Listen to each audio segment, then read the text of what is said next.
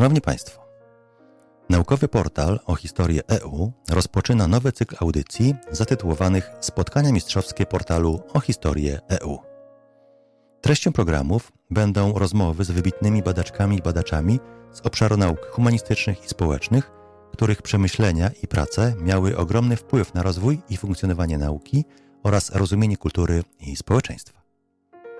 W naszych audycjach chcemy podejmować tematy dotyczące kulis uprawiania nauki przez uczone i uczonych, stosowanych przez nich podejść badawczych, metodologii, epistemologii oraz metodyki badań. W trakcie rozmów chcielibyśmy także podjąć zagadnienia takie jak społeczna funkcja nauki, edukacja akademicka, miejsce i rola uniwersytetu we współczesnym świecie.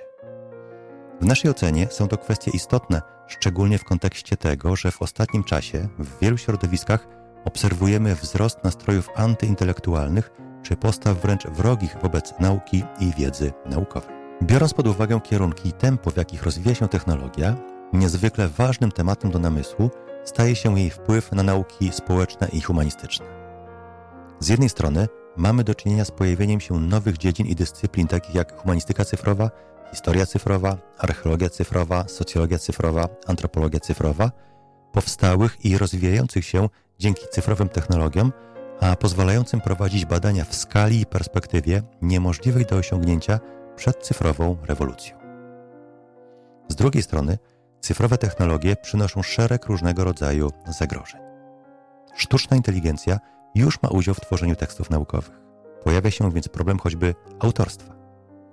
Możliwości sztucznej inteligencji w generowaniu i przetwarzaniu obrazów oraz materiałów audiowizualnych wydają się nieograniczone, co już skutkuje kreowaniem tzw. Tak deepfake'ów.